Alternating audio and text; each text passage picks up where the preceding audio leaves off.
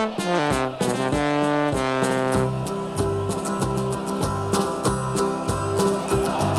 we come, blue and white, and we're looking good. You'll be in for a fight, and we fight pretty good. Getting goals is our job, and we get goals good. Looking good, we are Carlisle United.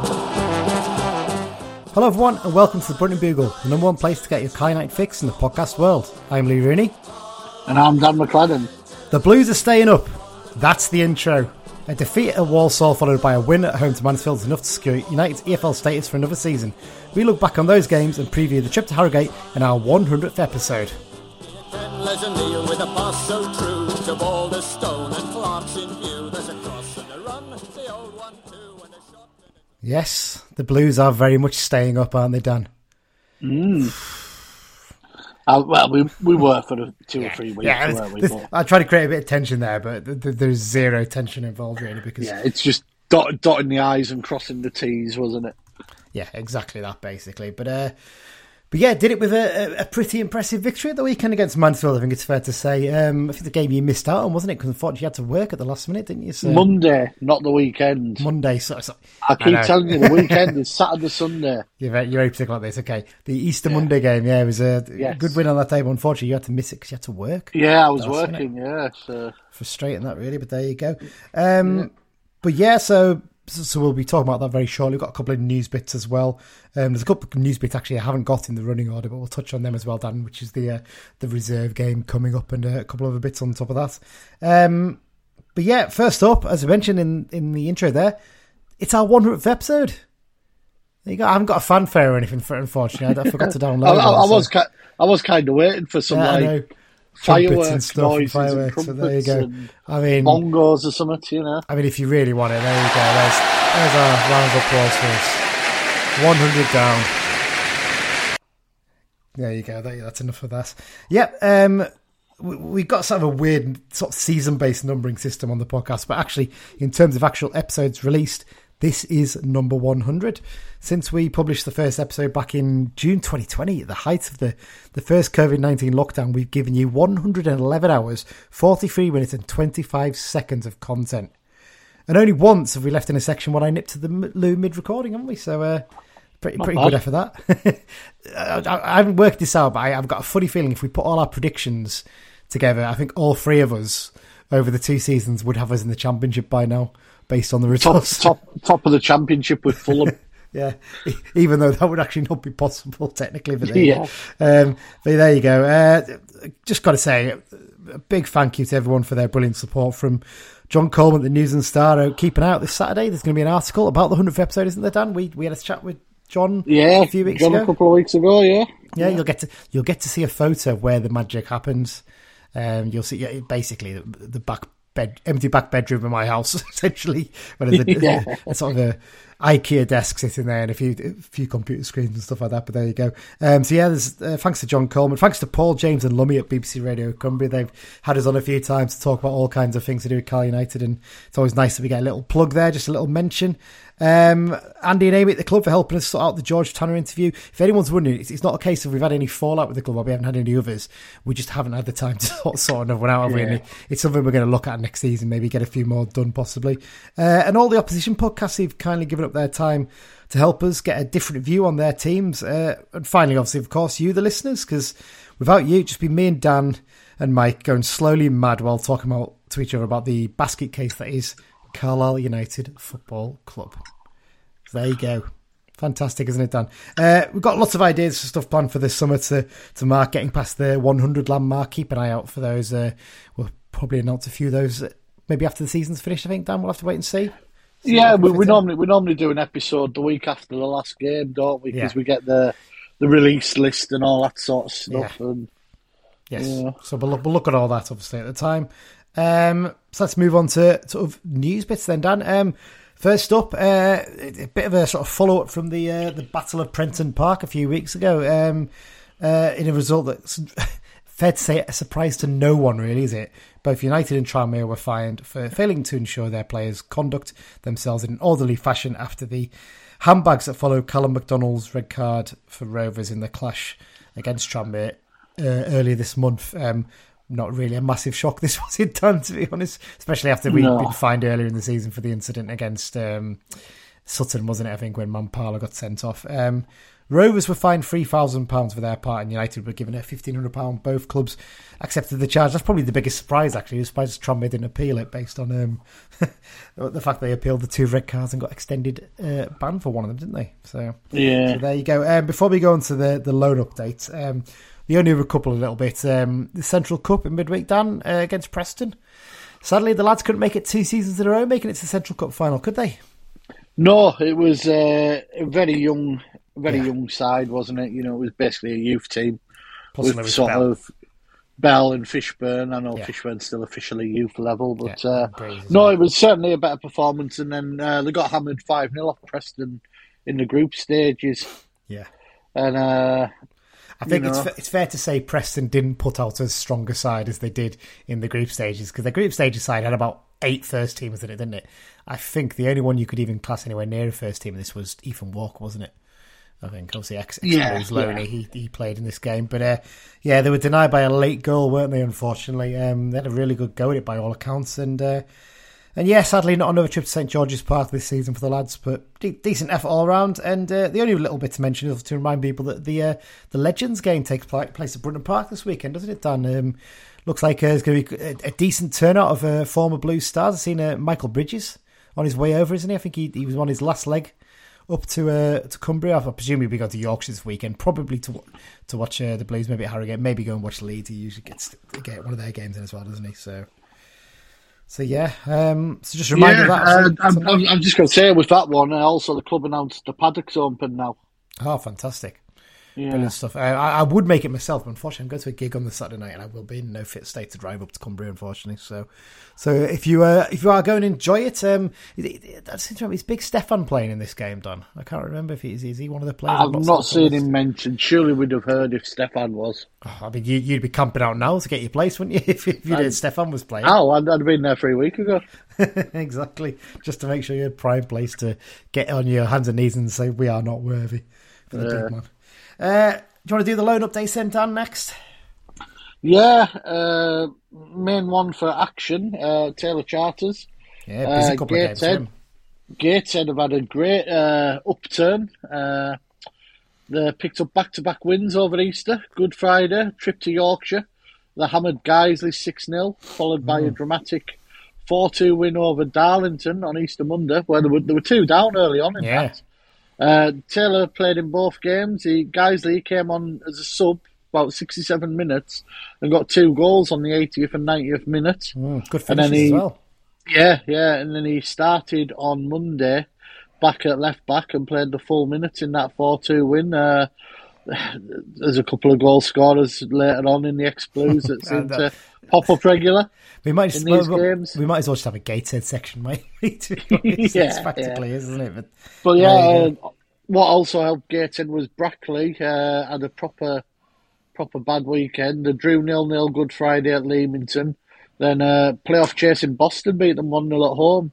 So they only got one point. So Gateshead are now four points clear with four games remaining.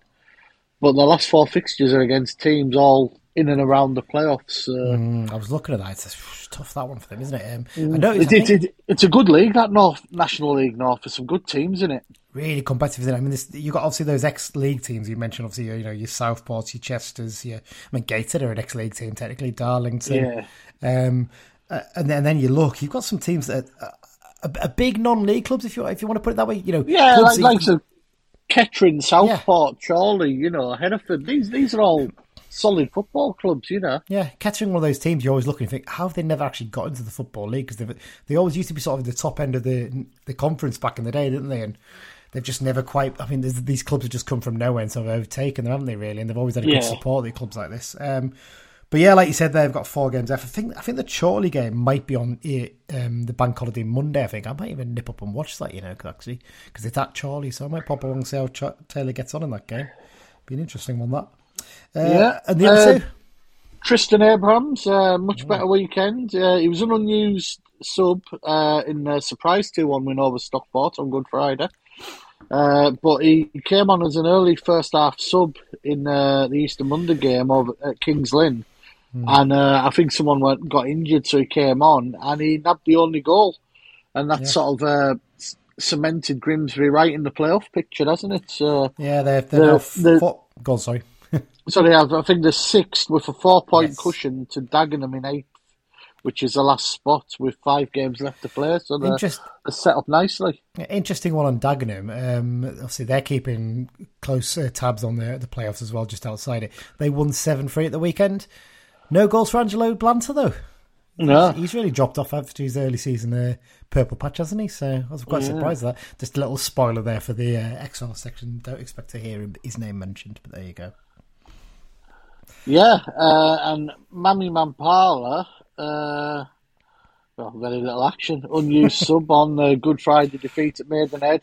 But he got a whole three minutes in the local Oh. derby with Yeovil, which was a nil-nil draw. So two more defeats and they're relegated to National League South. Ah, So. It's a matter of time, isn't it? Really, they're not. I mean, Yeah. I don't think they've, won about one in the last twenty or something like that. So I, I doubt very much they're going to win another three or four or whatever it is. They need to get themselves away from trouble at the bottom, unfortunately. So, yep, looks like uh, not going to be a great loan spell, is it for Manny? Seven seven games, zero goals.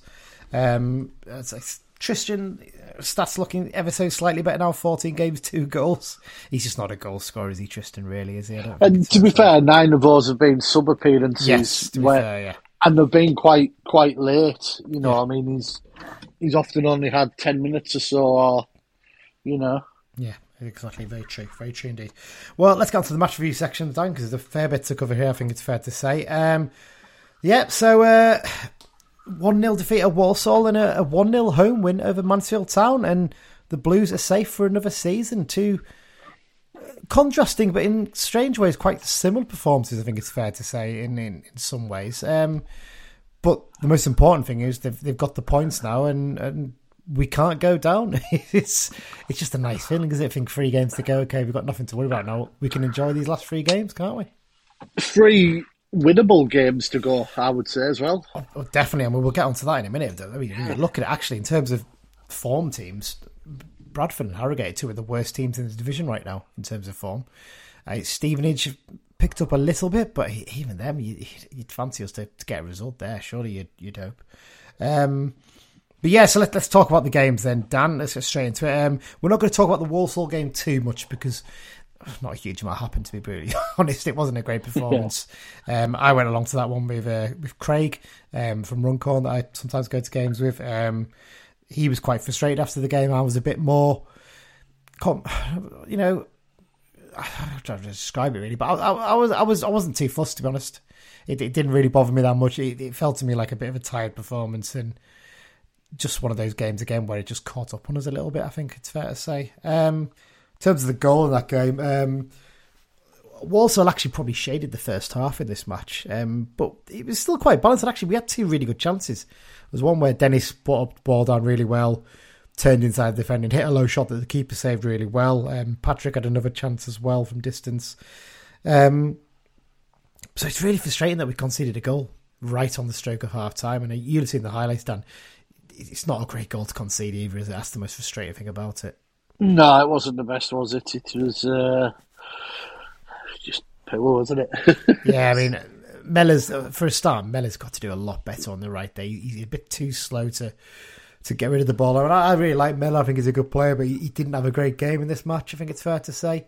Um, Devitt on the ball got uh, robbed of it by um, Osadebe. Um, Osadebe got away down the the left, uh, the Walsall left. That is, of course. Um, gets to the byline, cuts it back, and Simeu gets a, a slight touch in it, and it's bound to go in the back of the net. And Howard pulls off a brilliant save to keep it out. But we then have two other chances to get rid of the ball, and they don't take them. yeah. And it comes to um, Earing uh, on the edge of the box, and he, he hits sort of it's, it's a weird kind of shot, isn't it? Because I, I was behind the goal, obviously, and I could say they didn't, but it kind of looks like it takes the deflection off someone. It doesn't. He just goes into the ground and he just sort of bounces up, and Howard just can't get to it. Goes into the bottom corner, and, and that's the only goal of the game. And second half, it's kind of- like I said, it's a game two half because second half we actually came out and we were we were comfortably the better side. We dominated the ball, but we're just so wasteful in front of goal. Mm. It's it, it, just wasn't it. it. There wasn't really a, their keeper didn't make a, too many stunning saves or anything like that, other than Brennan Dickinson nearly scored direct from a corner that the keeper did really well to tip over. But bar that, he was a little bit lackluster. And actually, Tobi Sho-Silva coming on did make a difference. He he looked lively. He, he caused some problems, and they they couldn't cope with his physicality as much as anything. But we just didn't take advantage of it. And it's it's one of those ones that you look at it and you think two teams sort of scrapping for that one last win to get them guaranteed saved, even though they both know they're safe. It was it wasn't as bad as the game between us last season on the last day of the season, but not a huge improvement on that, really, is it? I mean, it's the kind of thing you expect from a game like that, isn't it, Dan? Yeah, it's. Uh, I don't like the word dead rubber, but yeah, it pretty much was, wasn't it? And it had that. It was quite similar to the ball drawn at the end of last season, wasn't it? Yeah, yeah, definitely. You know, it's just, there's, there's a worry that the Bradford game could end up like that. You know, it's just maybe a bit different with fans back in, but no, just we weren't at the races really. Uh, Walsall weren't particularly either, but they took their chance and they got the points, didn't they? Yeah, one of the most frustrating things is though that Omotoye was given a chance to impress in this game. He's given a chance to start. We switched to a 4 3 3 to accommodate that with Patrick on the right to start, Dennis down the middle, Omotoye on the left, and he just didn't take his chance. I, you've got to wonder for for next season for him. It doesn't. It's not really our concern in one sense. But, no, I'm going to say it, it, it, doesn't bother us. But what's the lad expecting to do with his career? Because he's yeah. now had three loans in the football league. I don't think has he scored a goal yet in the football league. I know he's scored in that trophy we don't talk about for for Norwich's under twenty three. Well, that, that doesn't count, does it? Exactly, but the point is, he uh, he's got he must have pushing on fifty appearances in the football league now and he's still not. I, think he's barely had a shot on target for us. He's had one, maybe one or two, but he was just dire in this game. And like the thing is, he actually, I'd say that's probably a harsh saying he's dire because he actually made some some good runs and got into some good positions. But his decision making at the end of it, he was trying to do everything on his own. And there's one time when he got away down the middle, and all he had to do was slide a ball in for Patrick. It's one of those ones where Patrick gets it sort of on the left hand side of the box. He opens up his body and he slots it in the far corner. Comfortable goal and he tried to take on another man and got robbed of it. And yeah, when, when is I've he just, click? I've just, I've just looked up his stats. He's 29 appearances, uh, obviously plus three for Norwich under 21s. But most, half of the other half have been off the bench. He's just. But he started, uh, doesn't take the chance, does he? Yeah, he's just not good enough. And I don't mean that harshly in any way. Mm. I just, he reeks of Mampala. Yeah, there's a, there's a, there's a, there's, there's a real difference between him and someone like Brad Young who we had at the start of the season. Now Brad Young wasn't perfect; he's a bit rough around the edges. He's only 18, but there was effort there, and you could see there's something in there with Brad Young. You could see yeah, that probably yeah. next season he'll go out, maybe have a loan spell somewhere. Might have to be a national league level, but you can imagine him scoring a few goals for someone. You could really see that potentially happening. I, I don't, I just don't see it with this lad. It's, it's really frustrating because, like I said, some of those chances he had, if those fall to Patrick, I think Patrick scores a couple of them probably. Um, the way he got bullied by Manny Monthé as well. Now, a lot of players will get bullied by Manny Monthé because he's oh yeah, he's, he's big, big lad, isn't he? Big lad, isn't he? But I'm not being funny, but when we played Walsall earlier this season, Sam Fishburn gave him something to think about, and Sam Fishburn's yeah. not like a, a big, well-built lad, you know, and it's different kind of player. Yes, but you've got to be prepared for that because you're going to get that at whatever level you play at, not not just at League Two level. So, really frustrating for him. Um, uh, only have a couple of things to mention from this game. Um, in terms of the formation, I mentioned there before, switched to three four three. Let us left us quite overrun in midfield because you. Your midfield two was basically Mellish and um, Gibson, and you know they work hard, but neither of them particularly wanted to sit. They wanted to get forward a little bit, and Dickinson was having to come inside a little bit to try and support, even though he was playing at left wing back obviously, once Feeney came off, which we'll talk about in just a second, um, switched to a 4 3 3. Dickinson played actually in the front three at this point, with um, Sho-Silva down the middle, Dickinson on the left, sorry, on the right, sorry, and uh, Patrick on the left. And we, we caused him a few problems, actually, fair. Packing the midfield a little bit more did help, definitely. Joe Riley switched into midfield, so. Yeah, um, it's one of those ones. I think the three four three is okay if you've got someone like a guy and a Devitt in there, maybe, but Yeah, they've got they've got the knowledge, they've got the nous, you know, the, the they've got the quick feet if needed, you know. Yeah. So before we go on to the Mansfield game, um, just one slight concern from this game was obviously Morgan Feeney, the, the incident involving him. We couldn't tell at the time because it, it kind of looked like one of the ones maybe he's like, oh, I've just tweaked a calf or something like that. And he's sort of down on his on one knee basically. Well, the physio spoke to him, but it sort of became a little bit clear. Well, it might not be. It might be something else actually because he's indicating as if you know I didn't feel great there. Um, obviously, it came off and it came out, out after the game that uh, he'd suffered some heart palpitations. Um, but he, actually, in the first half, he felt okay to start second half, but he, he didn't feel quite right second half, so he came off as rightly you take the precaution with something like that. Um, obviously, we've been seeing over the last year it's something that's really in the, the public eye now after the uh, horrendous, but thankfully not fatal scenes that happened with uh, Christian Eriksen last season uh, in yeah. the Euros. Fine to play on Monday though, so good sign that at least. I think it, it, sounds like the ECG thing they did at the, the ground, the, the, the, portable one, showed no issues. So hopefully not a problem. And I think somebody sort of did say sometimes with someone like him being, you know, a, a ginger lad who's very fair skinned, you know, the weather gets quite warm. You can have a little turn sometimes, can't you? So, uh, and yeah, daft as it sounds, all the energy gels and drinks I have, that, that stuff like that can, you know, with his skin complexion and yeah. you know, yeah, the old blood pumping. Yeah, because I'm, I'm sure as well. It, there was a slight incident with this with him earlier in the season. I seem to remember. Maybe I've imagined that. I'm sure something was mentioned about this at some point, possibly. But um, but yeah. So no, no, no good that it, it, doesn't look like it's it's an issue. I know he's going to have some more tests, isn't he? I think just to, just to check he's okay. But seems like there's, there's no major issues there. Um, so yeah, that's the Walsall game summed up. Mansfield game. Well, what, what a contrast in terms of the Walsall one because although you know, again a game of two halves. Second half best, first half better. Team probably comfortably. Um, yeah, it, it, we, we didn't look out of place in the first half. Is what I'm trying to say. It, we weren't totally battered, although Mansfield had a lot of the ball. We were still in it. We still had some good chances. But second half, once we scored the goal, it's only one team. You know, you, you must have been listening on the radio, I guess, or picking up little bits of it as, as the game was going on. But there was definite feel as soon as that goal went in. We had momentum, wasn't there?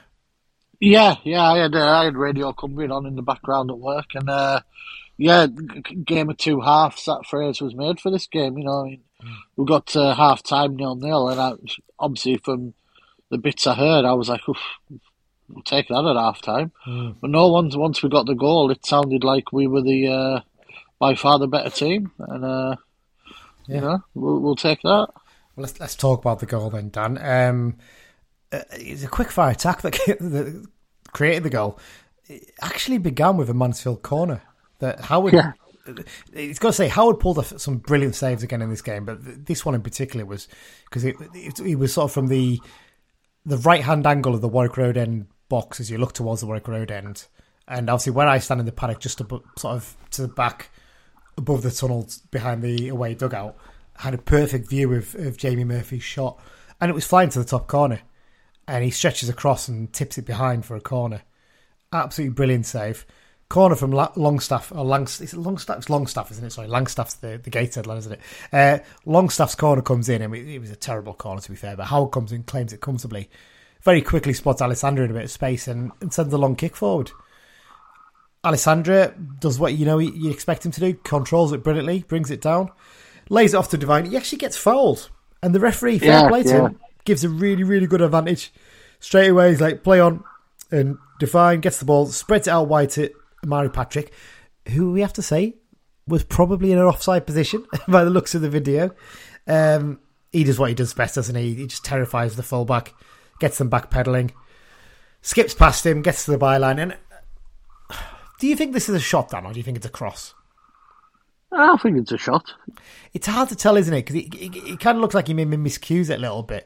When, when, you, when you, look, when you look how far forward he was, yeah, you know, he was he was the only man well up the pitch, sort well, of thing. It's, it's a shot, yeah. You say if you look at it, actually on pitch side blues, Gibson's coming in at the far post, so he might have been looking at him and thinking, "I can square to me." But I think he sort of gets caught between the two and then decides to go for the shot.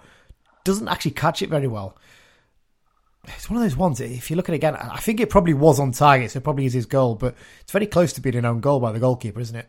Yeah, because he basically flaps it in. Essentially, he gets he, he completely messes up, gets his bearings wrong, and the ball goes into the back of the net, and Brunton Park goes bonkers. Um, yeah, it, it was just at that from that point onwards.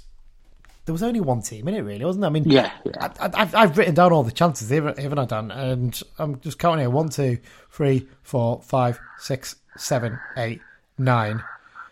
Actually, arguably ten or eleven because a couple of those had some rebounds on them. Eleven really good chances to score. Mm. You know, it, it, it's weird because at half time you, you, go and you think mm, maybe looking not to be a couple down here. By full time, you're thinking Mansfield are looking not to be five down. Yeah, yeah. because we battered them, and, and after that save Howard made from the Murphy shot, I think he only had one more save to make, and he, quite comfortably held that one. And, and we didn't have that much of the ball. I mean, what, what do the stats say here? The stats say 37% possession to, to, to Mansfield 63. So they had twice as much of the ball. Didn't have twice as many chances though, did they? No, not at all. Pretty That's level of chances. I mean, I'll go through some corner, corners as well. Yeah, I mean, let's go going through some of the chances. I mean, in the first half, we actually only had one real clear chance, and that was uh, Simeu nearly scored uh, with a back header. Basically, essentially, keeper comes, punches it out, messes it up. Alessandro heads it on, and Simeu tries to do like a Lee Miller, doesn't he, and sort of flick it backwards without looking at goal. Yeah, yeah. Fair play to the defender; he was very alert on the line, cleared it away. Um, I think Simeu was almost out the uh, paddock gates at that point, so he was ready to celebrate. Um, but yeah, second half, early on, Joe Riley, you know, you know, set a precedent and basically just got the ball. And it's something Mike actually spotted, to be fair. In fact, while we're here, actually, should we, should we quickly, in fact, we'll go through the chances, then I'll do Mike's little, because Mike sent us a 60 second bit, basically, yeah. telling us his thoughts on the game. But Riley, basically, he, Mike did say Riley's second half came out and with a lot more direct. You could almost tell as if Simone said to him, you need to start carrying the ball up the pitch a bit more. You've got the ability, you can take men on stop, you know, passing it on to people, actually show a bit more belief. And he really did that. He got he ran right down the pitch, sent it a low cross sort of ricocheted off two defenders. I mean, he could have gone in the goal, but for Mansfield, luckily it, it landed for them to clear. Then Danny Devine had a volley from the edge of the box that was a lot closer than it looked when, when I was in the paddock. When I watched it back on TV, it was only a yard or so wide of the post, and the keeper was flat footed. So, yard the other side, and he gets a goal. And then the goal, obviously, we get that. Um, and then that Joe Riley run. wow, that must have been exciting to listen to on the radio. You must be thinking, God, is it? Where's it? That, it, that, he, that, would have been that would have been goal of the, the decade if he'd scored it. You think, goal of the century. Because probably on the radio, it probably sounded like he started in Scotby. He, he ran for that far because because he yeah. kept going. And big question here, though, Dan: Is it better than James Brown's run in uh, 2018? That was a good one, like, wasn't it? Remember the excitement everyone got about that? But actually, he got nowhere near having a shot in that, to be fair. That's the yeah, thing. So yeah. Riley was basically denied a goal. The, the, the, one, the one that makes it for me, Riley, is the one two in the middle of it. Yeah, it's it's and it's so controlled. It? And the thing is, often when a player runs up the pitch that far, they're not in full control of the ball, are they?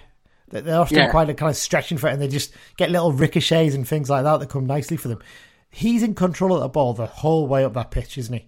It's only at the very end he, he gets it caught slightly in his feet, not massively, but enough that the defender has a chance to actually get back before he can dig a shot out. But basically, the whole way he, he's the one who's in control of the ball going back.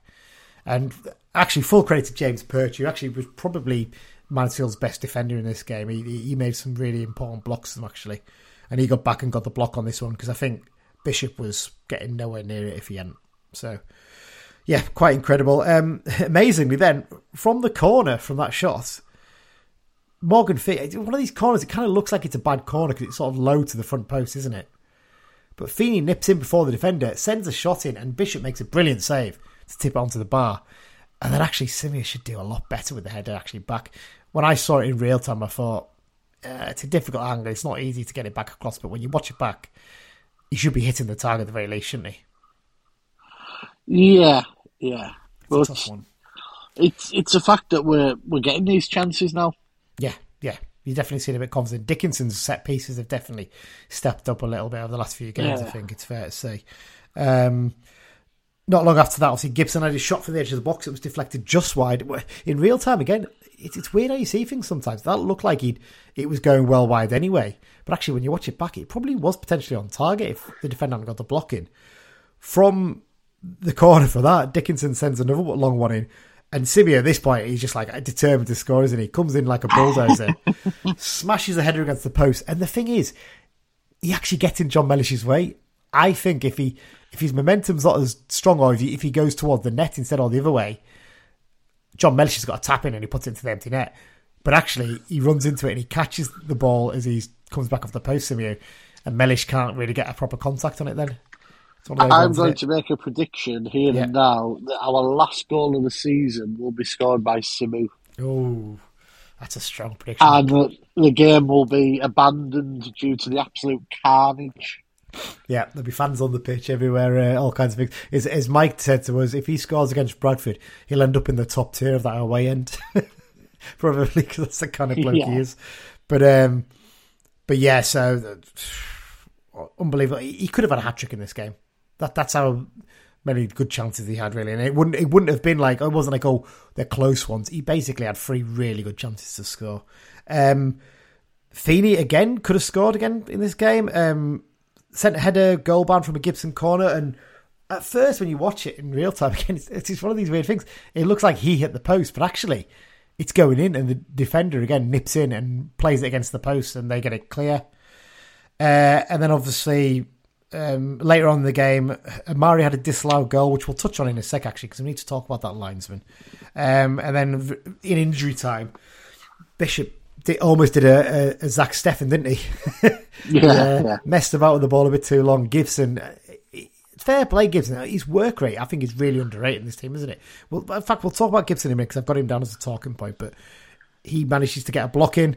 The ball loops up and looks like it might even spin into the net, and then Bishop struggles to get it, and Tobi nearly nicks in, but just in time, the the keeper gets there and, and gets the ball back, doesn't he? So, uh, so there you go. That's the chances basically, and um, incredible second half of football. It was probably some of the best football second half that we played since Simpson came back. Actually, I think really, really was good. Um, Good after, again, we don't mention the officials very often on this show, do we? Because it's a little bit tiresome if you say, "Oh, the standard of officiating in League Two is really rubbish this season." It's always, it's, it's never that bad, really. Actually, when you look back at it, quite often they've got the decisions right. It's just the heat of the moment you get overexcited. Yeah. Making it, I'll make an exception with this linesman though. He was god awful at the weekend. He was absolutely terrible. The linesman on the east stand side in front of where the Mansfield fans are. Um, twice against them, once against us. Really, I think it's fair to say. I mean, let's talk about the the goal that wasn't given. Dan, in real time when I saw this, obviously this was one where Mellish misses the kick forwards. Um, Akins gets its way down the right, squares the ball to Jamie Murphy, who smashes a shot that comes cannons off the bar, and it looks like it goes over the line. He runs off to celebrate, but linesman doesn't lift his flag, and, and Simeu heads it clear, and the game carries on you've seen on video. I saw it in real time. My first thought in real time is that we've got away with one there. Haven't seen the video. Probably still think we did get away with one, but what, what's your thoughts when you look look at it? Well, first off, play to the whistle. Bang on, bang on. Yeah, you play to the whistle. It from the the the pictures I've seen, it looks like it was possibly over but the angle's so bad that we'll never. Yeah. I mean, yeah. Man, Man, Mansfield fans will have had a perfect view of it, pretty yeah. much. But but they're going to be biased and they're going to take one look. Yeah, and, of course, and yeah, of course, the fact that it's yeah. It's one of those ones where you, you look and you think, oh well, it, the, the ball itself's not touching the line. Doesn't mean it's not hanging over the line, there, does it? It's got to be the whole ball crossing the whole line. So it could be that it wasn't, but I mean, to be fair, the linesman was nowhere near at play, so he could not have had a clue yeah, that, yeah. hadn't crossed the line. He just couldn't have told that. No way he could have done. So a little bit unlucky, but as you say, there plays to the whistle because Jamie Murphy runs off celebrating, and actually the ball bounces up, and and if he'd followed up, he probably would have headed that into an empty net. But as it was, Simeu had all the time to head it away, and we, we booted it clear. So, so yeah, I can understand their frustrations about that. Uh, as we mentioned before, Omari was probably just offside for our goal, but I mean he was close. And again, I think the linesman's eye was caught a little bit by the foul on, on Alessandra as much as anything. Um, but then Omari scored a second late on um, from where uh, Gibson did brilliantly to nick. No, was it Gibson nicked the ball? I can't remember. It was now, but someone nicked the ball, plays it into um, to Omari on the left in a very similar position to where he got it for the the goal was given. Gets into the box and slots it brilliantly past the keeper, but then the flag's up. Watching it back, he's a good yard or two on side, isn't he? Oh yeah, yeah. It's not even close. It's but they, they, sort of cancel each other out, there, don't they? So. A little bit, yeah. Because, uh, like I said, the, the the one that was scored was off. The one that he wasn't given, he was on. The goal one probably was over, but it's so hard to tell. Without goal line technology, you're not going to know with that. You're just not. So, um, so there you go. Let's pick out some talking points from this game then, Dan. Um, first up, got to give a shout out to our main man, Lewis Alessandra, don't we? Yeah, uh, not been seen since that hazy night in Salford. and, you, you know, given his lack of action, you know, you could have uh, you could have said that, you know, not much was expected of him. But uh, he's the one thing about Alessandra is he's a proper professional, isn't yeah. he? He's an old head. He knows the game and it's why we like him, isn't it? You know, and he looks after himself, doesn't he? He's a fit lad, yeah, isn't he? Yeah. He's not like I said. He didn't look like he. Yeah, he tired a little bit towards the end, but he, he well, he's thirty-two now or something like that, isn't he? So he, of course he's going to tire a little bit towards the end. But he was full of running. I think he's a, he's a little bit more mobile than than Dennis, isn't he? I think. I think Dennis is a bit more of a wily fox in the box striker who's going to get you more goals. But Alessandra's got a little bit more mobility about him. He can get about the pitch a little bit more than, than Dennis does. But again, all the great things you expect from him. He held the ball up well. He linked up play really well. I don't think he had a single chance himself, but he still had a really good game. And you know that that's a testament to the kind of player he is. Even though he's not going to get many chances to score, he will be involved heavily in the game, won't he? And yeah, and it was really telling, wasn't it, when uh, Simpson after the game sort of singled him out, didn't he, for a bit of praise and said to him, you know, look, you know, I decided after the Walsall game, you know what, he's earned his chance. We didn't have a great game this day. He's been chomping at the bit he's been complaining in a way, but not in a bad way, about not being involved. He's saying he wanting to be involved, but he's just got his head down. He's carried on training. He's worked hard, and he's earned his right. And every chance he'll probably start at Harrogate the weekend. I think to be fair, he might get these last few games to show what he can do. And um, yeah, because like Simmer said, it was a toss up between him and Dennis, wasn't it? And the only reason he picked Dennis when he came in was the fact that he'd seen him score goals for Chesterfield because his son was uh, one of the fittest guys at the time, wasn't he? So yeah, yeah. So yeah, so fair play to Lewis. Like I said, we're big fans of him on this podcast. I think we're probably both in agreement. He'll probably leave in the summer because you need to freshen things up a little bit. But I mean, he'll find himself in a national league club at least easily. What I'd imagine, wouldn't he? I, wouldn't be, wouldn't be surprised to see him turn up at Oldham if they if they go down. Would you? Really back at his first club. No, so. it wouldn't be the uh, the biggest surprise. There's plenty of teams, sort of in the uh, the north that would he'd, be brilliant at somewhere like probably too big for someone like Altrincham to be honest, but yeah. a Halifax or someone he'd be ideal yeah, at, wouldn't he? Exactly, like you know, the kind of it's wily player, he can link play, he can you know, they've got young fast forwards around him, he can really create stuff, can't he? So, so there you go. Um, other players picked out. I mean, Omari Patrick just continues to be a big threat, isn't he? In every game he plays, even when he's a little bit off form, get him the ball, and the, the fullbacks are terrified. They get, at the very least, they're going to stick two people on him, aren't they? To try and nullify the threat he, he poses. And that's what up to nine goals for the season now. Closing yeah. it, closing in on ten for you know only playing half a season.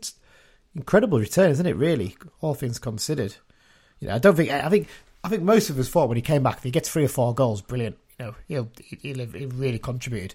As it is, he's, he's comfortably going to be our top scorer at the finish of the season, which is mad for a player that's coming in January.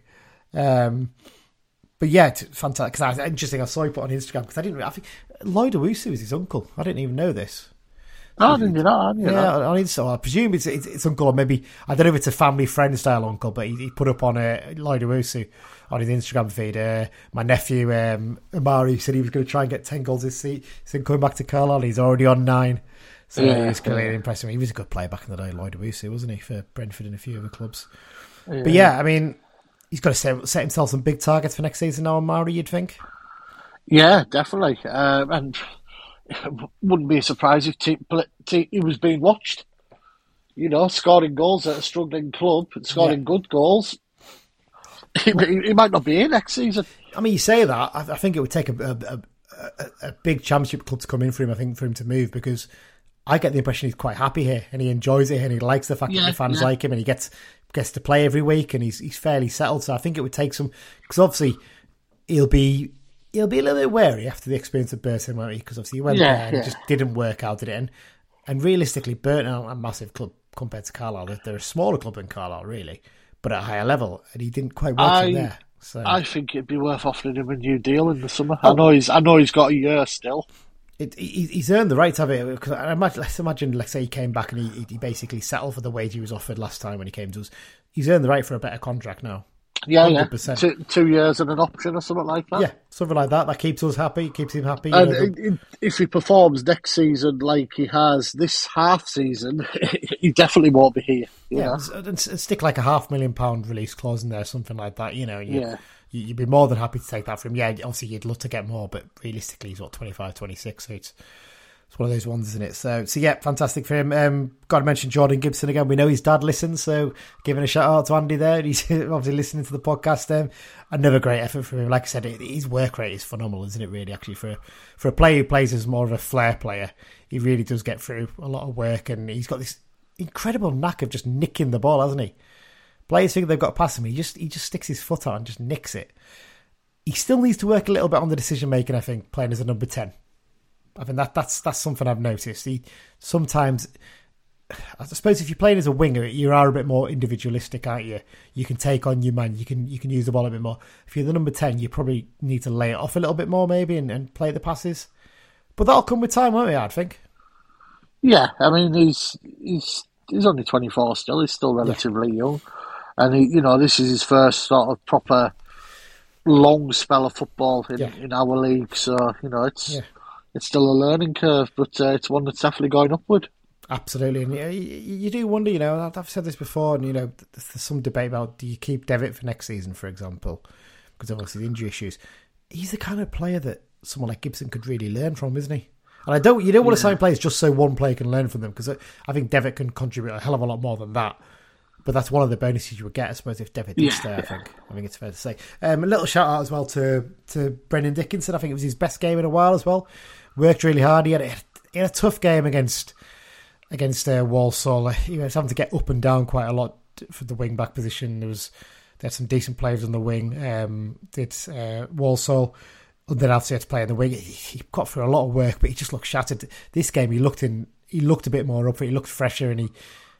I do. want- I wonder if that midfield role does actually suit him quite well. You know, maybe it's one to work on with him, but whether he'd be here next season, I don't know because he's he's obviously going to be one of the bigger earners in the squad. You'd think, but it's one of those ones. I don't think we're ever going to see the best of Brennan Dickenson at Cal United if he does go in the summer, are we? I think it's just one of those things. It's just you put it down to one of those signs that just never quite worked as well as you'd hoped. Yeah, yeah.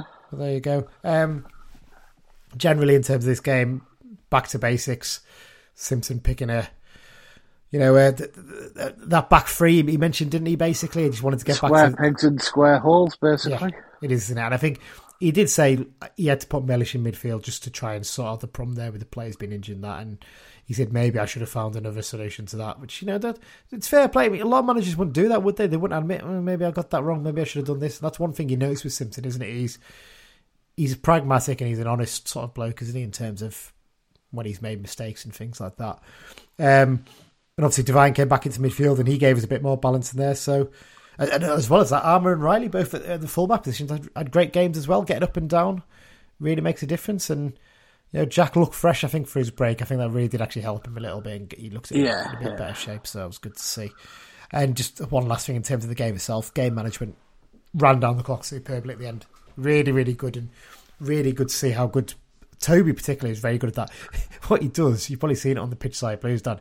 He gets the ball and he sort of drops to his knees slightly and makes it really awkward for them to try and yeah. nick the ball. It's, it's clever because he's not sitting on the ball, but he's doing enough that basically they're going to have to kick through his legs to get to the ball. And if Yeah. they do it, chances are he's gaining the foul, isn't he? Yeah, or at the very least, giving away a free kick that's going to waste a bit more time as Yeah. well. So he's very clever with that. Full credit to him for that. Um, before we get on to the switch to the second half of the showdown, let's talk a little about Simo's post match comments. Obviously, the result against Mansfield secured safety. Uh, no surprise then that the post match interview was dominated by questions about Simo's future, wasn't it? No, not at all. Uh, it's you know, it's uh, it's the hot topic at the moment, and I think it's safe to say it sounded slightly more positive. I, I'd hundred percent agree with you on that. I think look, I was listening to a little little bits of it on, on the train back and stuff like that, and you could you could tell just from his voice and the way he was talking. It's probably not just this result that suddenly changed that. Something's been brewing in the background for a couple of weeks, hasn't it? I think he's he's clearly been. He admitted that, didn't he? He'd, he'd spoke to John Nixon a couple of weeks ago. I need to just an initial sort of talk to say, look, when once it's secured and we can step it up, here's what I want, and that kind of thing, and what I want sorted. Um, it, it uh, I think yeah, fair to say that in these last two three weeks that the tone's changed quite a bit. Would you say? Yeah, definitely. Uh, well, it's, it's, certainly not cut and dried, but no. it's uh, it sounds like there is a possibility. I think would be the fair comment. Uh, I, you know, a couple of weeks ago, I think we'd have been surprised if he stayed. To be honest, but. I think a few weeks ago when he was talking about oh, new things need to be sorted out, and he's been very coy about it. I understand it because we still weren't safe. I think most fans would have said, oh, maybe 30 70 in favour of him, well, 70 30 in favour of him going. Not that they want him to go, but that's what would happen. I think the last couple of weeks, everyone's been like, it's 50 50. I think, having listened to that, I'd put it as strong as 75 25 in favour of him staying now. I, I, think genuinely, I think there's just things that need ironed out, and I think he just needs things confirmed that, yep, we'll go ahead with that, and then it, will go through. I don't think wages are a problem. I, I, I don't think that's going to be a problem at all because we know how much Jenkins loves him. I imagine if he wanted a bit more than an average manager get this level, he'd get that money from Jenkins. Um, I, I don't think the debt's a big problem. He said that in the thing. Look, I can't control the debt. It's more a case of knowing that we can do the things I want to do that need signed off, not the fact that the debt should be cleared. So that doesn't seem to be a problem. Even the ownership isn't really a problem, I don't think.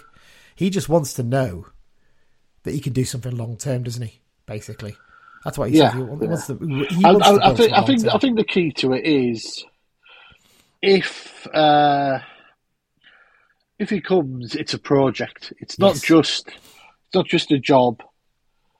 Uh, it's not just you know another go at management. I think it's more of a legacy thing. I really do. I think I think he wants to be here for four or five years, six, seven, maybe. Yeah. He wants to do like a Tisdale or something like that. He doesn't want to be here for two, for like two, three seasons maybe, and then get sacked. He wants to build something that's lasting. That's what he wants yeah. to do, because when you when you look at it, the easy what I'd say for next season is as fans we need to appreciate this well. We need to be patient. We can't be screaming through his head if we're sitting in 14th place come end of October. Because realistically, that might be as good as we can do at the time because we've still got these young players to bring through. We've got to develop the squad. We've got to do stuff off the field to get it in the right place.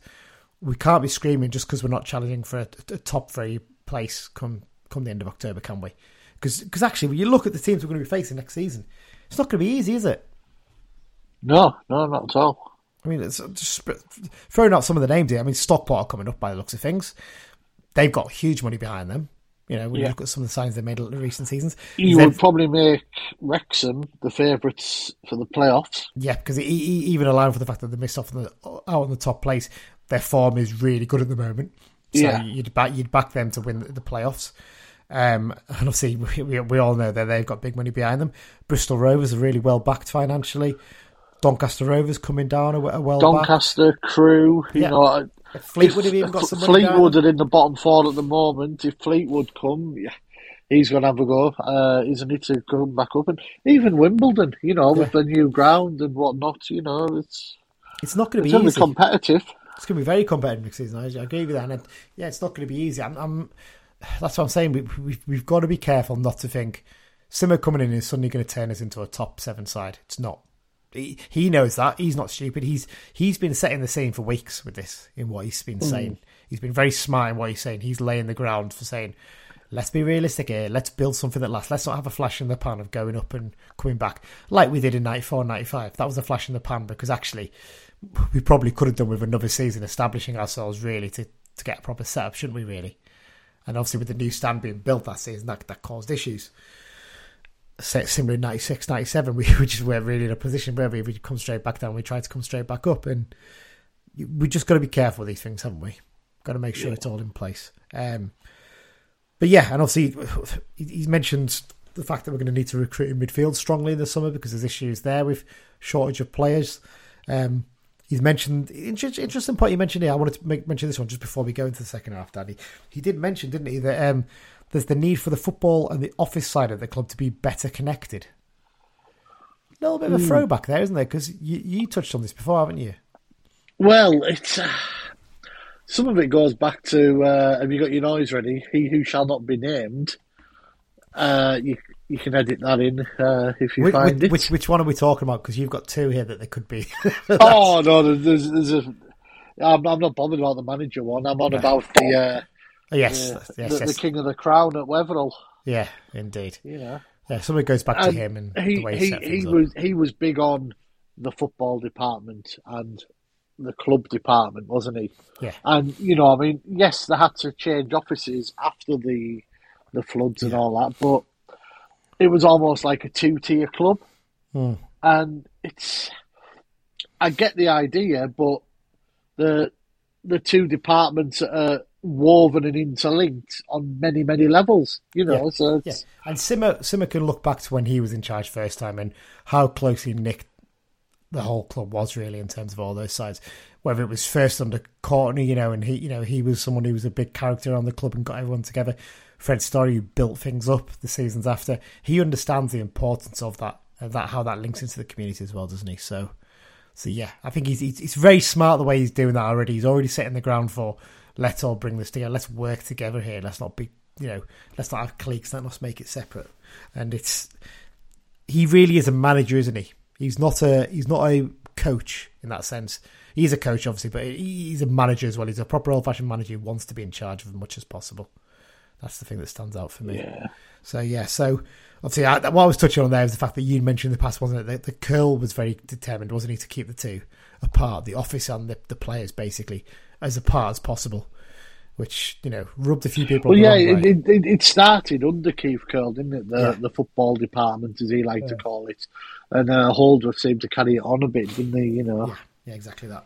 Um, the the other bits that have been mentioned by um, by uh, Simo over the recent weeks is obviously the sort of the training pitch issues, and we, we both know as well that he's he's keen to having to strengthen the, the coaching and medical department as well, isn't he, for next season as well to make sure we're in as, yeah. as good a position as possible. So so there you go. So hopefully positive news, and that, I mean, the hope is that maybe you can get something sorted even before the Stevenage game will be fantastic, wouldn't it? So we know that it's not by Simo, we know it's celebrating well, the fact it, that we're starting something new.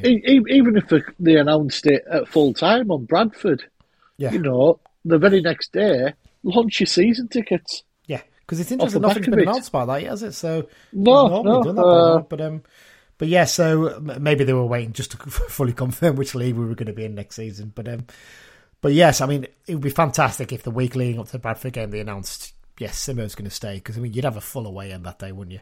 People celebrating, hopefully in the sun and you know enjoying a you know, maybe maybe rather than a, a Walsall nil Carlisle nil style game, maybe more a, a Carlisle nil Notts County no, Carlisle five Carlisle five Notts County nil style game that we had in 90, uh, 2000.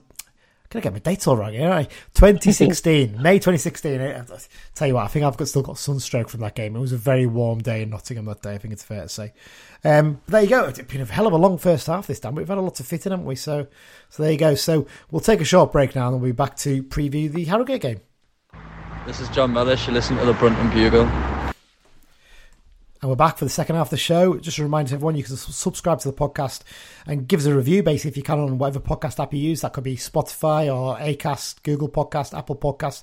Apple and Spotify are the two main ones in terms of reviews. If you can give a review on there, that'd be fantastic. Um, but yeah, if you subscribe, as soon as a new episode comes out, it'll come straight into your little inbox uh, on the app. And obviously, you can follow us on social media at Brunton Bugle on Twitter, uh, on Facebook. Just search for the Brunton Bugle and click like. Um, also, we're on the Cumbrians.net message board and the Be Just and Fear Not Facebook group. And we're also on the um, on the on the old emails. So bruntonbugle at gmail.com. We have a few of those in recently. I've replied to those. Very thanks for the correspondence. Very, always welcome.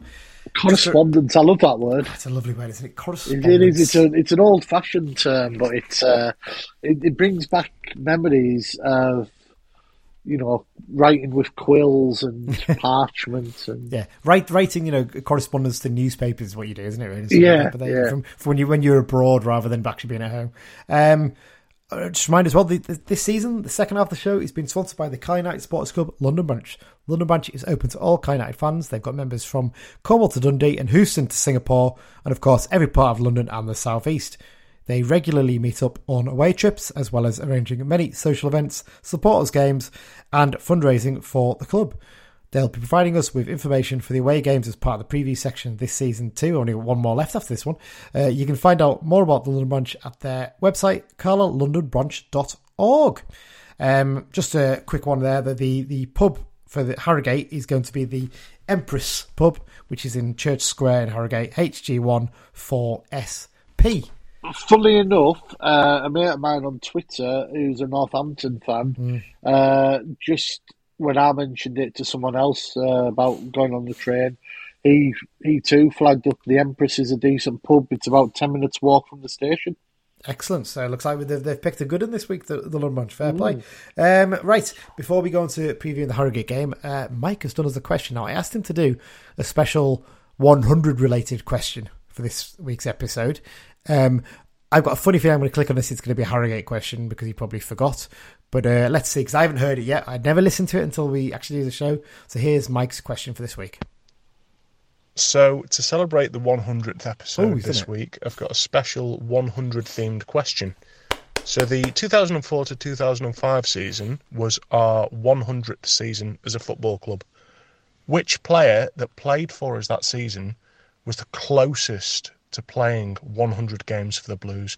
And did he make more or less than 100 appearances for us. And I'm going to include non league games as league games for the sake of this.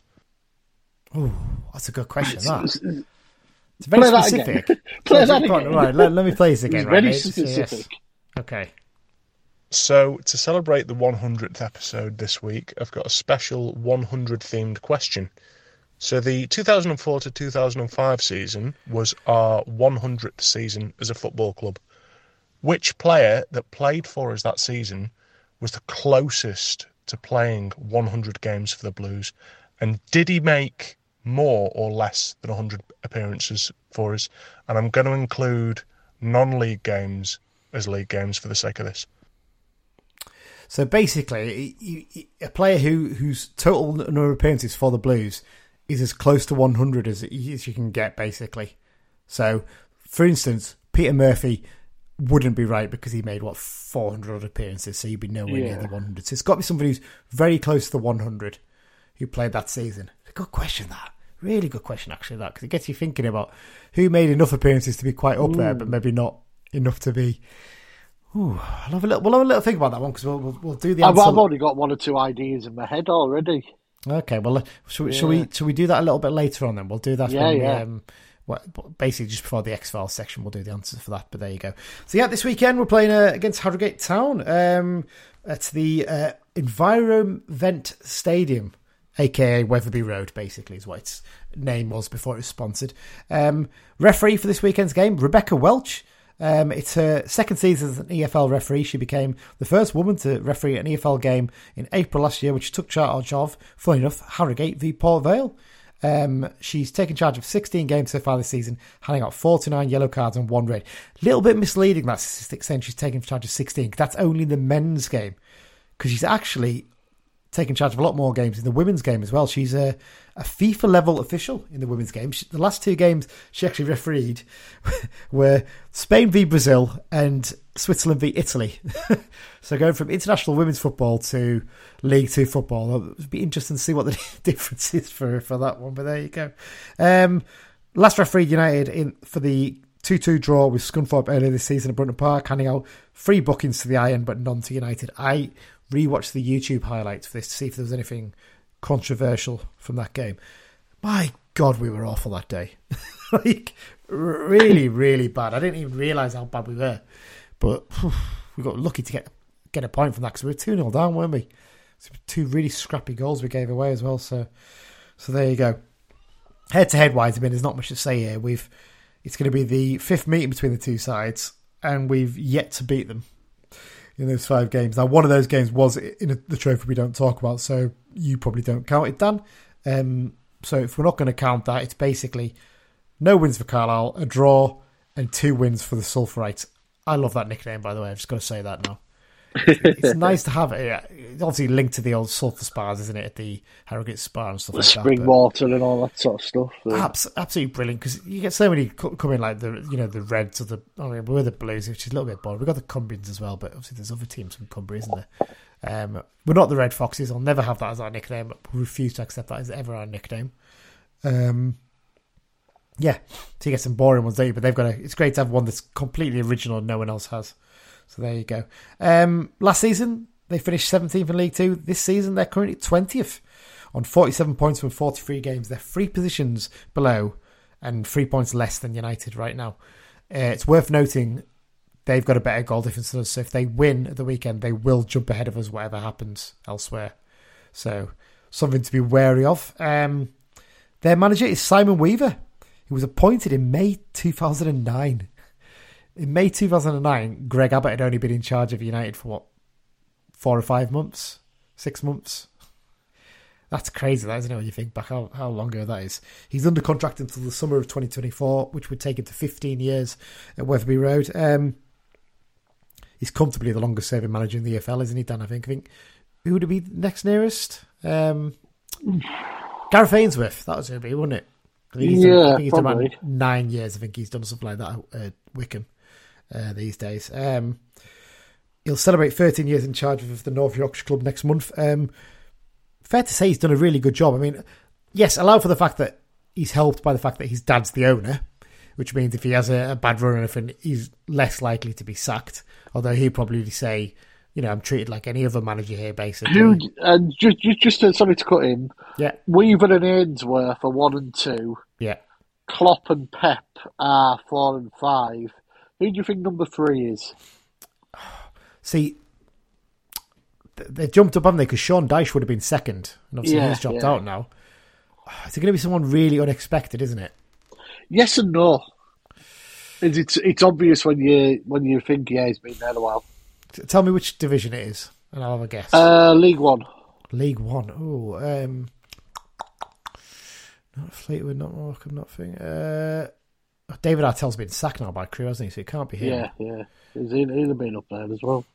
Um, trying to think of all the all the other clubs in that division. Oh, is it um, is it Lado at Rotherham? Paul, uh, no, he is actually number six. Oh, there you go. Well, I haven't got a clue. Yeah. Then you're gonna have to you put me out. John misery. Coleman at Accrington. Oh, of course it is. Yeah, You forget the fact that he's even though he, he left and came back, he's actually still been there a long time. The second spell as well, Yeah? So yeah, if he hadn't gone to Rochdale, he would be comfortably the longest, wouldn't? Because I think he'd Oh, been yeah, 1996, something mad like that. I think. Um, but yeah, so there you go. Yeah, he's he's done a good job there, hasn't he? To be fair, I mean, even along with the fact that his dad's the owner and he's obviously put a bit of money into them, they've not spent stupid amounts on players, have they? They're not thrown No. daft amounts of money at it. They just seem to be a very well structured club, don't they? yeah. Uh, let's be honest. Uh, no disrespect to them, that they're probably overachieving by being in the league. Yeah, yeah. You know, they're they're not a big club. They're you know over in an area where Leeds United are the main team in Yeah. that area. You've got York City just up the road as well. Yeah, yeah. But uh, no, they've, uh, you know, the fact that they've them and York have pretty much sort of swapped places, haven't they, over the last Yeah. few years? So Yeah, I mean, you look at it; they've gone from a club that was semi-pro, and struggling to stay in the National League North on crowds of what four or five hundred max, to a club that's in the EFL averaging over two thousand in League Two. You know, people all mock and say, "Oh, low crowds for that." That's quite an achievement you know basically quadruple your your crowds over what a seven or eight year period and establish yourself as an EFL club. I don't mean it's one of these things like oh people say oh they're not a proper club. Well, they're a well run club clearly because there's some really badly run former league clubs in in league in the national league right now, isn't there? So you know full full credit to them for them getting there. Um, in their first two seasons though in the EFL they've they've had really good starts, haven't they? They started really quickly. I forgot. I think they were top after about four or five games of this season in League Two. They were yeah, flying, yeah. but they've dropped off massively. And I think the big issue they've got, they work with a very small squad, don't they? yeah, That's one thing they do. They've not changed it hugely as well from the squad that got them out of the National League. They've stuck by those players and given them a chance to show what they can do. And I think, that, like I said, they can start seasons quickly, but they then struggle a bit.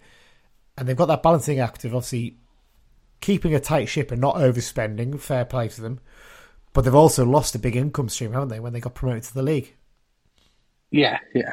Obviously, they had a 4G pitch, which they would hire out Yes, in yeah, the week, yeah. and you're not allowed that in the league. I do wonder it's one of those things they probably were hoping to, to establish themselves in the National League for a few years and be one of the clubs that convinces the league to say you can have these pitches in the league. There's no problem with them. It's one of those ones. I, I much prefer having a grass pitch at Brunton Park, but I'm, I'm sort of coming around in my head to the idea of clubs in the league having pitches like that. What's your thoughts on it? I think the quality of the pitches has improved Yeah, markedly over the last few years yeah. to the point where I think sort of hybrids will come in eventually. Yeah, definitely. I think you'll definitely find that. And I think the big thing is if England can play on them for World Cup and European Cup quali- you know, uh, Euros qualifiers, why can't Cal United play a team on one of them Yeah, in, yeah. in League Two? It, it, it just Yeah. seems really daft. You can play on them in the FA Cup as well. There's no issues Well, there. they, they use them in lower leagues in Scotland. There's clubs have them. Yeah. I mean, Kilmar- I think Kilmarnock have got one now, haven't they, actually, as well? So, I hmm. mean, you know, when they get to the top flight, they'll have that again. So, yeah, it, it, it seems a bit of a, a daft one, really. That I imagine that'll change in the next couple of seasons, especially, you know, for, for a club like you know, Harrogate's the obvious one, Sutton as well, obviously had the same problem. Yeah. Both of them can turn around and say, look, I don't be funny, but we're losing a big income stream here, and we're also having to fork out three or four hundred grand to put a new pitch in. It's daft.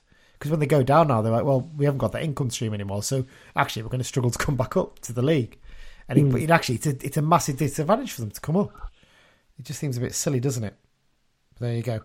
Um, yeah, so I think they've got a bit of a challenge on next season, haven't they, to basically maybe revamp that squad a little bit and try and establish themselves and not end up slipping down another position. Because obviously, if they're going to finish about 20th this season, if they're slipping on and carries on, they'll be in the relegation zone next season, won't they? Yeah, they? there's there's warning bells going, isn't there? Yeah, it's one of those clubs that definitely want to look at the summer and see who they sign or who they, you know, who they bring in because they could potentially be in a little bit of trouble. I think maybe. Um, obviously, some we, we we always mentioned at this point. Um, Weaver is assisted by former Blues captain Paul Thirlwell. I've, I've, I think I watched that um, that documentary on BT Sport by Harrogate. He does a lot of the coaching there. Actually, I think Weaver does a lot more the management side of it, really. But Thirlwell definitely does a lot of the coaching sessions and things like that. Last time out, uh, comfortably beaten 3 0 by Northampton Town at Sixfields, uh, thanks to Sam Hoskins brace and a strike from Louis Louis uh. Um, yeah, overall form wise, 22nd in the last six games form table, a record of loss one and then four losses in a row. Um, United is 16th in that table, by the way. Um, they've only won once in the last 12 games, and that was a 3 0 win over Scunthorpe. And it's like taking candy from a baby, isn't it? Basically, sweets from a baby. So Yeah. not candy, to the expression isn't it, I guess. But but yeah, it's it's not great form at all, really. Um, and looking through their squad, it, it's not the worst squad. You'll see there's some good players in there, but they've been crippled by injuries, haven't they? Yeah, they've got a lot of injuries at the moment. Uh, one of one of the most uh, obvious ones that stands out to me is the keeper, Yeah, Mark Oxley. He actually went off injured uh, in the 2 0 defeat at Salford, Mm. and that brought in Joe Cracknell, who's he's, he's a backup. He's, he's not really played that much. and You know, he's just and the third choice is a kid I don't think I've ever heard of, Harvey Giles. yeah, yeah. I mean, he, he hasn't even got any data or an age. So I'm assuming Yeah. he's uh, Well, well, that, from somewhere. Yeah, well, that, that game against Northampton, uh, just looking at there, um, they had three players on the bench there uh, Il- Ilizami, uh, O'Boyle, and Giles. None of them have got a single. I think they've got one first team appearance between the three of them. Young kids, basically. And Mark Beck was the other one who didn't come on in that game. Obviously, former Blues player there. Um, so, yeah, it's, it's tough for them. Like we said, you look at it, up to 10 first team players out for this game. Obviously, Oxley, you mentioned there, he's out for the season by looks of things, as is Ryan Fallowfield, Lewis Page, Josh Falkingham, uh, Brahima Diarra, and Lewis Richards. Um, On top of that, Alex Pattison, Lloyd Kerry, the long serving player who's going to retire at the end of the season, actually, he's become their head of player recruitment. Um, and an interesting name here, Callum Cav- Kavanagh He's a, a, nursing injuries. Those those players. Son of son of Graham, former Blues yeah. player, coach, and manager. He actually had a few kickabouts on the Brunton Park pitch after games. I seem to remember as well. So uh, yeah.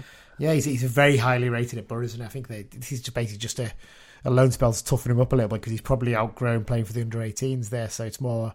I don't think there's like huge expectations on him to score shed loads of goals for Harrogate. It's more to give him a bit of experience of first team football. And it's one of those ones you, you, do think in the summer maybe we'd have a look, maybe getting him on loan. Every time we get a play from Boro, they always seem to be good players, don't they? They always do really well. So I do wonder about that one. I think Boro have got quite a good youth setup, to be fair. Though. Oh, they, they always have done, haven't they? You look at some of the players had from there. Speak, speaking of players, I wouldn't be adverse to seeing if Jack Diamond was available from Sunderland. I was about to say that he's a player we've looked at in the past, isn't he? As well. Yeah, we, we tried he's, uh, so. you know he's he's officially he's a left winger, but he can play on the right and in the middle. He does score a few goals. He's only twenty two. He's you know. But he's got he's got another two year on his Sunderland deal. Yeah. But is he going to get in the Sunderland team? I mean, if they go through the playoffs, you'd imagine probably not. So you never know. It could be could be one to show an interest in. So, so yeah, for Harrogate, it, it, I mean, you look at that when you see all those injuries and all those problems they've got. So Will Smith's another one who's been ruled out for the for the rest of the season. Very highly rated defender. He, he did his ACL. Did he slap someone? no. oh, oh. oh, very good. Uh, someone yeah. slapped his knee definitely because he's uh, he's done his ACL. Unfortunately, so that's probably him out yeah. for this season, and I imagine a good chunk of next season as well. So that's a, a big blow for them. Um, I mean, with all those players out, got to fancy a win for this one, haven't you? Let's, let's get on to United now. Um, got to have a good chance of going for another three points here. You'd think?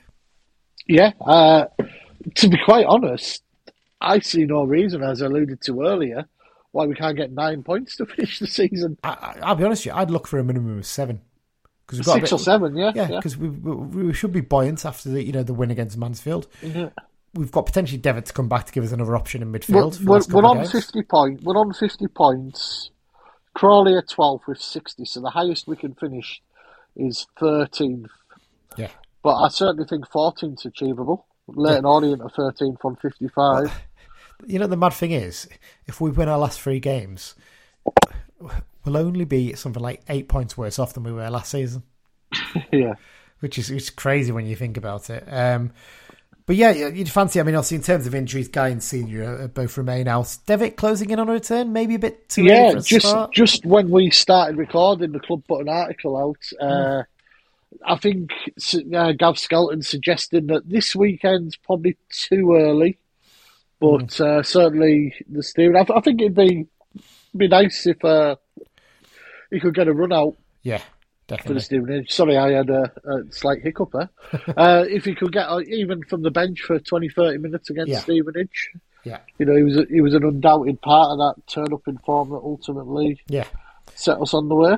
I mean, if you can show he's fit for these last two games as well, that, that would encourage me a bit more to, to, you know to maybe give him a deal in the summer to show that he can actually recover fairly quickly from these injuries because there was talk he was going to be out for the season, but he's actually shown himself to get back a bit quicker, hasn't he? So, so there you go. See, those two are out. Um, I don't know if there's anything in that article about Jack Armer because there was a sort of hint that he might have had a slight hamstring problem, but Simmer did seem to think he would be okay. I didn't, I didn't I, I, when I flipped through it, I didn't really see anything. Ah, well, there you go, there you go. Uh, obviously, Corey Whelan should be back as well. He was he missed the, the games against Walsall and Mansfield due to illness. Um, yeah, and obviously you've got the players out on loan, Abrahams, Charters and Mampala. Um, for this one, stick with the same 11? Uh, yeah, pretty much. uh, you know, Alessandra played well. And the obvious one would be Dennis for Alessandra, but I stick with Alessandra to be honest. It, would be it'd be harsh on Alessandra to be dropped after such a performance. I, I think he'll probably start again as long as he's fit. I think he'll start again. Yeah, but the, uh, I think that could be the substitution at yeah. some point. The only maybe one you maybe would change would maybe be Roberts coming in for for Armer. Maybe that's the only one I can think of really. For me. It, well, it depends. It depends what his uh, the like. Yeah, yeah, we'll have to wait and see. But I'd imagine as long as players are fit, that'll be your starting eleven probably again. I think. Um, yeah, so let's do predictions then. Dan, what are you going to go for? I'm going to go for a four 0 win. I can't believe you've done that because I was going to go for a 4 0 as well. So go on. go on. What, what, what, what are we going uh, And we're going to. Patrick's going to get his double figures for the season. Mm-hmm. Uh, I think Gibson's going to get one. Yeah. Uh, Joe Riley's going to top his run last week and score. mm-hmm. and then Feeney from a corner. Oh, okay. I'm saving Simeu for Bradford. I am as well, actually. Ninety plus seven. So I'm gonna I'm gonna go for a four 0 win as well. I'm gonna go for Patrick to get one, Alessandra to get one as well. I think he'll get one. Um, uh, who else can I go for one? Uh, I think Dickenson might get one. He's you know he's looked live in the last couple of games, and then Tobi Sho-Silva will get one off the bench, coming on as a late sub as well. So that's your four 0 What's Mike on for for his prediction? I'm going to go for a thumping 3 0 win with Patrick, Feeney, and Mellish with the goals. Oh, quite similar to yours. I half expected him to say 4 0 there as well. I know. I was running that there. But I think we've got to be confident going to this one. I think it's fair to say. Yeah. Uh, right. Well, before we, we go into the uh, very busy X Files section for this week's episode, um, shall we uh, try and answer Mike's question then? Um, yeah. So, nearest to 100 appearances. Now, who have you got as ideas for this? The ones that came to mind for me straight away are Paul Anderson, Chris Billy, Kev Gray. Kev Gray's the one I was thinking of because you know and what? As as as an outsider, Lee Andrews. Hmm, good shout actually. Lee Andrews might not be the worst shot in the world. Actually, the thinking about, it, I think Lee Andrews might be a little bit short. Yeah, um, yeah. Kev Gray's not a bad one because I think in his last I've, season, it, I don't know. I, I think it's going to be between Gray and Billy. I'm not sure about Gray now, actually. The more I think about it, because I think about Gray, he came in his first season. He must have played 20 games then. He played most of the games in the conference season, doesn't he? I think I seem to remember. So he played about 40 then, and you're looking at another 40 potentially, 46 at least, because he did barely miss a game in the season that we won the title. I think he got another 10 or 15, 20 maybe that, so it might be a little bit too much over. Yeah, yeah, possibly. So I'm thinking. On that basis, I'm going to go Chris Billy. Okay, Chris Billy. And he, did he say higher or lower than 100? I think he said higher or lower, didn't he? I'm going to go just shy of. You know what? I'm actually. I don't think I'm going to go. Uh, having talked to Salari, I'm starting to think Kev Gray now. I'm thinking, so I'm not you over here, but I think Chris Billy, I think it'd be too many. Because I think he played it almost every game when he was fit, and he was, except for the last season, and that's puts you about 40 ish games a season over three seasons. So yeah, true. Uh, right then. Well, I'm, I'm going to go to Paul Anderson then. Okay, Paul Anderson. Do I go? For, do, I, do I go for Adam Murray or not? So I think Adam Murray might be close actually. No, because actually he, dropped out of favour quite quickly. Didn't I? I think he only got about fifty in the end. Ah, so you're going Paul Anderson? I, I, I don't know. I really don't know. Tom Cowan won't be close because he only plays season and a half. I mean, Matty Glennon's probably not the worst shot in the world. Yeah. I'm going to go Matthew Glennon, right? I'm going to go Matthew Glennon. I'm going to go over. So you're going Paul Anderson under? Oh, I don't know. I don't know now because Glennon, Glennon could be a good one. Uh, oh, then actually, mm-hmm. I'm going Glenn, Glennon over. Uh, do you know something? Now. Karl Hawley might might not be far off. Hmm, because you missed. Oh, you might. And then right you're there. thinking of then. Oh, then oh. Derek Holmes comes into it. Yeah, Derek me, Holmes then. wouldn't have played enough. He wouldn't have played enough because he didn't play much in his third season, and he only played on that like basis. I'm gonna go. I'm gonna go for Derek Holmes on that basis. Then you go. Well, bear in mind he only arrived like in, in April, or like March or something. Yeah, yeah. his first one. But I think he had. I think he had two seasons after that. No, he, he didn't play much in the in the season under McDonald's. I seem to remember he left yeah, I don't know, towards the know. end. All right, wait. What, I'm, I'm going to go Derek Holmes. I've changed. Yeah, Derek Holmes. You're going Derek Holmes, and you go. I'm yeah. guessing you're going to go under, are you? Or hey, under, yeah. I under. think it'll be under. I go... think he, I think he could be up around the ninety mark. I do. Okay, I'm going Glennon over. Let's let's see what the answer is. This this is going to be underwhelming now, isn't it? I think, but there you go. And it was Lee Andrews who played 106 games for the Blues. You're fuming, oh. aren't you? You said his name. You said his name. You talked oh, me out of it. I did. I do apologise for that, but there you go. Uh, great question that one from Mike actually, because it gets you thinking more, trying to work out how many appearances he made rather than you know. It's a very, very, very, very good question. That well done, Mike. Um, right, well, let's wrap it up then, Dan, because we've got a lot to get through in the X Files section. It's it's a busy yeah, section this week, isn't I'm it? Go, I'm going to rattle through these. Uh, I might chip in at some points just to, to say a few bits, but there you go. Yeah, yeah. Thursday last week, James Tavernier scored twice for Rangers. One of them a pen. As they beat Braga 3 1 in a superb game up at Ibrox. Incredible game of football, wasn't it? I watched yeah. a bit of this, yeah. Uh, Good Friday, Callum O'Hare scored in Coventry's 4 2 win at Birmingham. Uh, Jack Minute, Minute, Marriott scored the winner in Peterborough's he's in surprise 2 1 win over Blackburn. Yeah. You seem to mention him a couple of times every week at the moment. Yeah, yeah, he's, he's, he's come back to form, hasn't he? Uh, the usuals at Morecambe, Cole, St- Cole Stockton got one, but it was Arthur Gnahoua who got a brace yeah. when uh, they had a huge 3 2 win over Charlton, which is actually took them out the uh, the bottom four. Mm. Uh, Sam Cosgrove scored for AFC Wimbledon when he's on loan. Uh, a 3 1 defeat at already relegated Crewe. It's not looking good for Wimbledon. It's They're not, it, likely coming down. Nice London trip for next Ashley- season. Ashley Nadesan scored in Crawley's 2 1 win at Newport. Crawley Uh, Town, Elliot are Watt- the, just chip in there, Crawley Town Yeah. are the form divi- team in League Two right now. Yeah. Top of the form table. Incredible that. Elliot Watt was sent off for Bradford in the one all against Tranmere. Uh, Zanzala scored in Exeter's 2 0 win over Colchester. Richie Bennett scored in Sutton's 3 2 win over Mansfield. Uh, Connor Thompson scored for Blyth Spartans in the 2 1 win over Farsley. And as we mentioned earlier, Gateshead, uh, Adam Campbell and Connor Malley, former Loney Connor Malley, uh, in that game that Taylor Charters scored two in. Six 0 Uh, guys. Interesting that one because I think the other two goals were scored by um, Macaulay Langstaff, weren't they? Hmm. Surely he's one we've got to have a little look at in the summer, maybe because he's their top scorer, isn't he? Him, him and Scott have scored for fun. Know, Campbell scored in for fun Yeah. as well. Yeah, Yeah. it's incredible. Uh, one that isn't on the list that I forgot on the Saturday, uh, Callum Higginbottom scored again for is it Kelty. Kelty, is that? Yes, Kelty Hart. Yeah.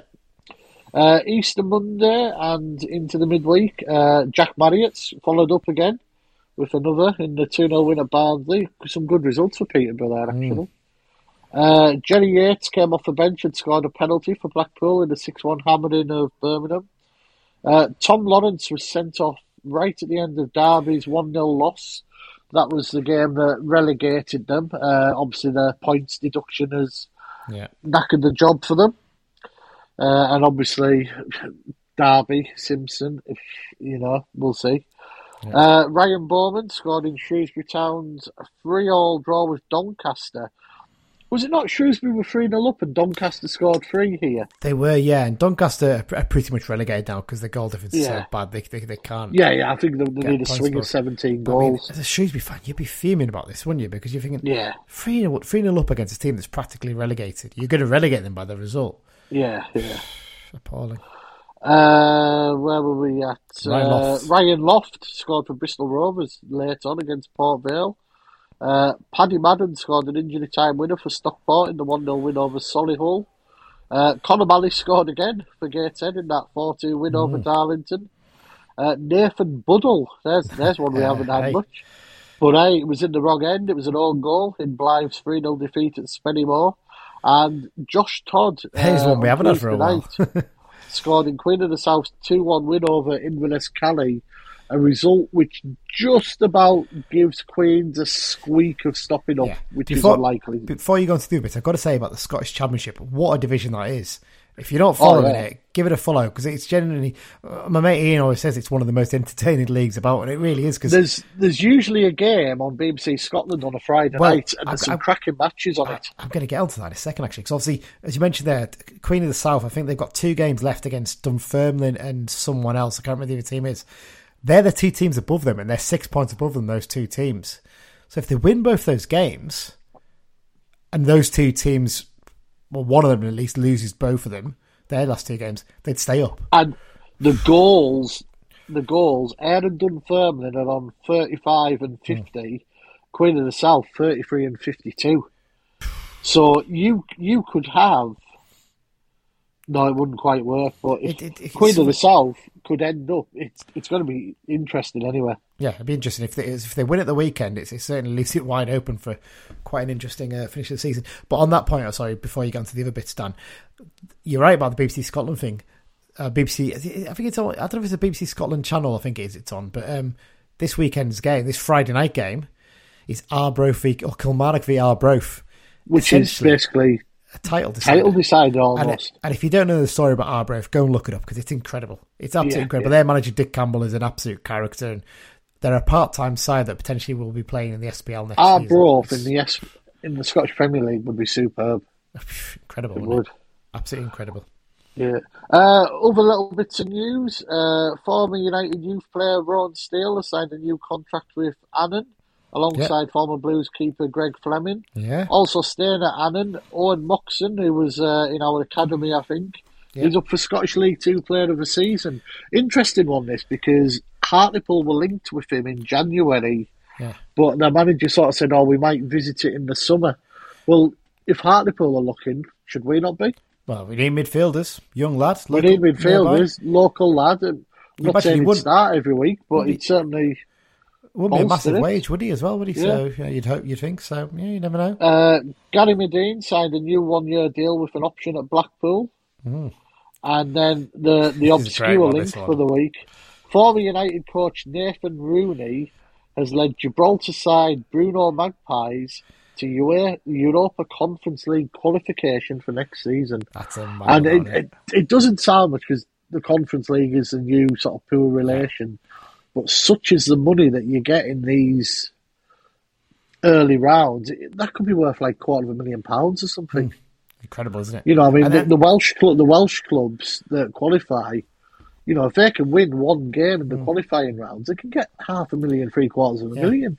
And their story is very You know. interesting, the Bruno Magpies, isn't it? I think because they, they pretty much were a pub team, weren't they? I know you Yeah. think obviously Gibraltar, you're not going to have that great stand anyway, but they brought themselves up to be actually playing in the Gibraltar Yeah, top yeah. flight. And it's- Nathan Rooney's a weird one, isn't it? When you look back at that one, He's got some CV now, he's hasn't got he? some CV, and we we loaned him.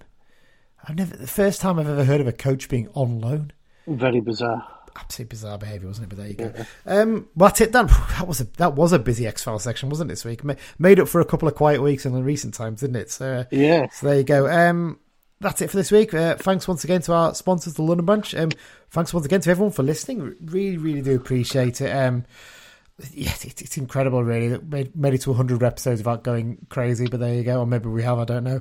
Um, we've got two more regular season episodes left after this, obviously previewing the games against um, Stevenage and against Bradford City. Um, after that, we'll do a sort of little season roundup one, won't we? I think after the Bradford game. Yeah, we'll, we'll review Bradford, and by then we should have the released list out, Yeah. etc. maybe start looking at a few of the players who have been released elsewhere. Um, the, the intention is we're probably going to take a few weeks off, maybe towards the end of May and start of June. Then we'll do a couple more. Then obviously I'm going on my honeymoon, so we'll get some specials lined up to be released during that time when I'm not available to do the Uh, when, when you actually away?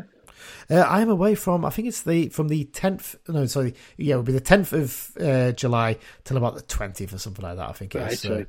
so we know. So we'll probably be doing pre-season time. We'll we'll do a little Yeah, roundup of we'll, those games we'll, I probably back. do. We'll probably do a fixture release day one. Yes, we always do then that. when It's always a good when one. the the pre-season kicks in and the signings start, and then the week uh, when once the friendlies, we do a friendly roundup, and then we're on to season preview. Alan.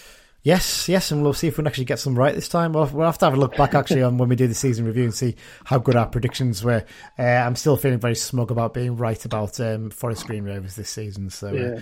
I think a few of us are going to be a bit embarrassed about how bad Tranmere have been, though, unfortunately. But there you, go. there you go. Anyway, that's it for this week's episode. Dan, thanks once again for joining me. Always appreciate it. Always a pleasure. Uh, thanks everyone for listening, and most importantly of all, up the blues. Up the blues.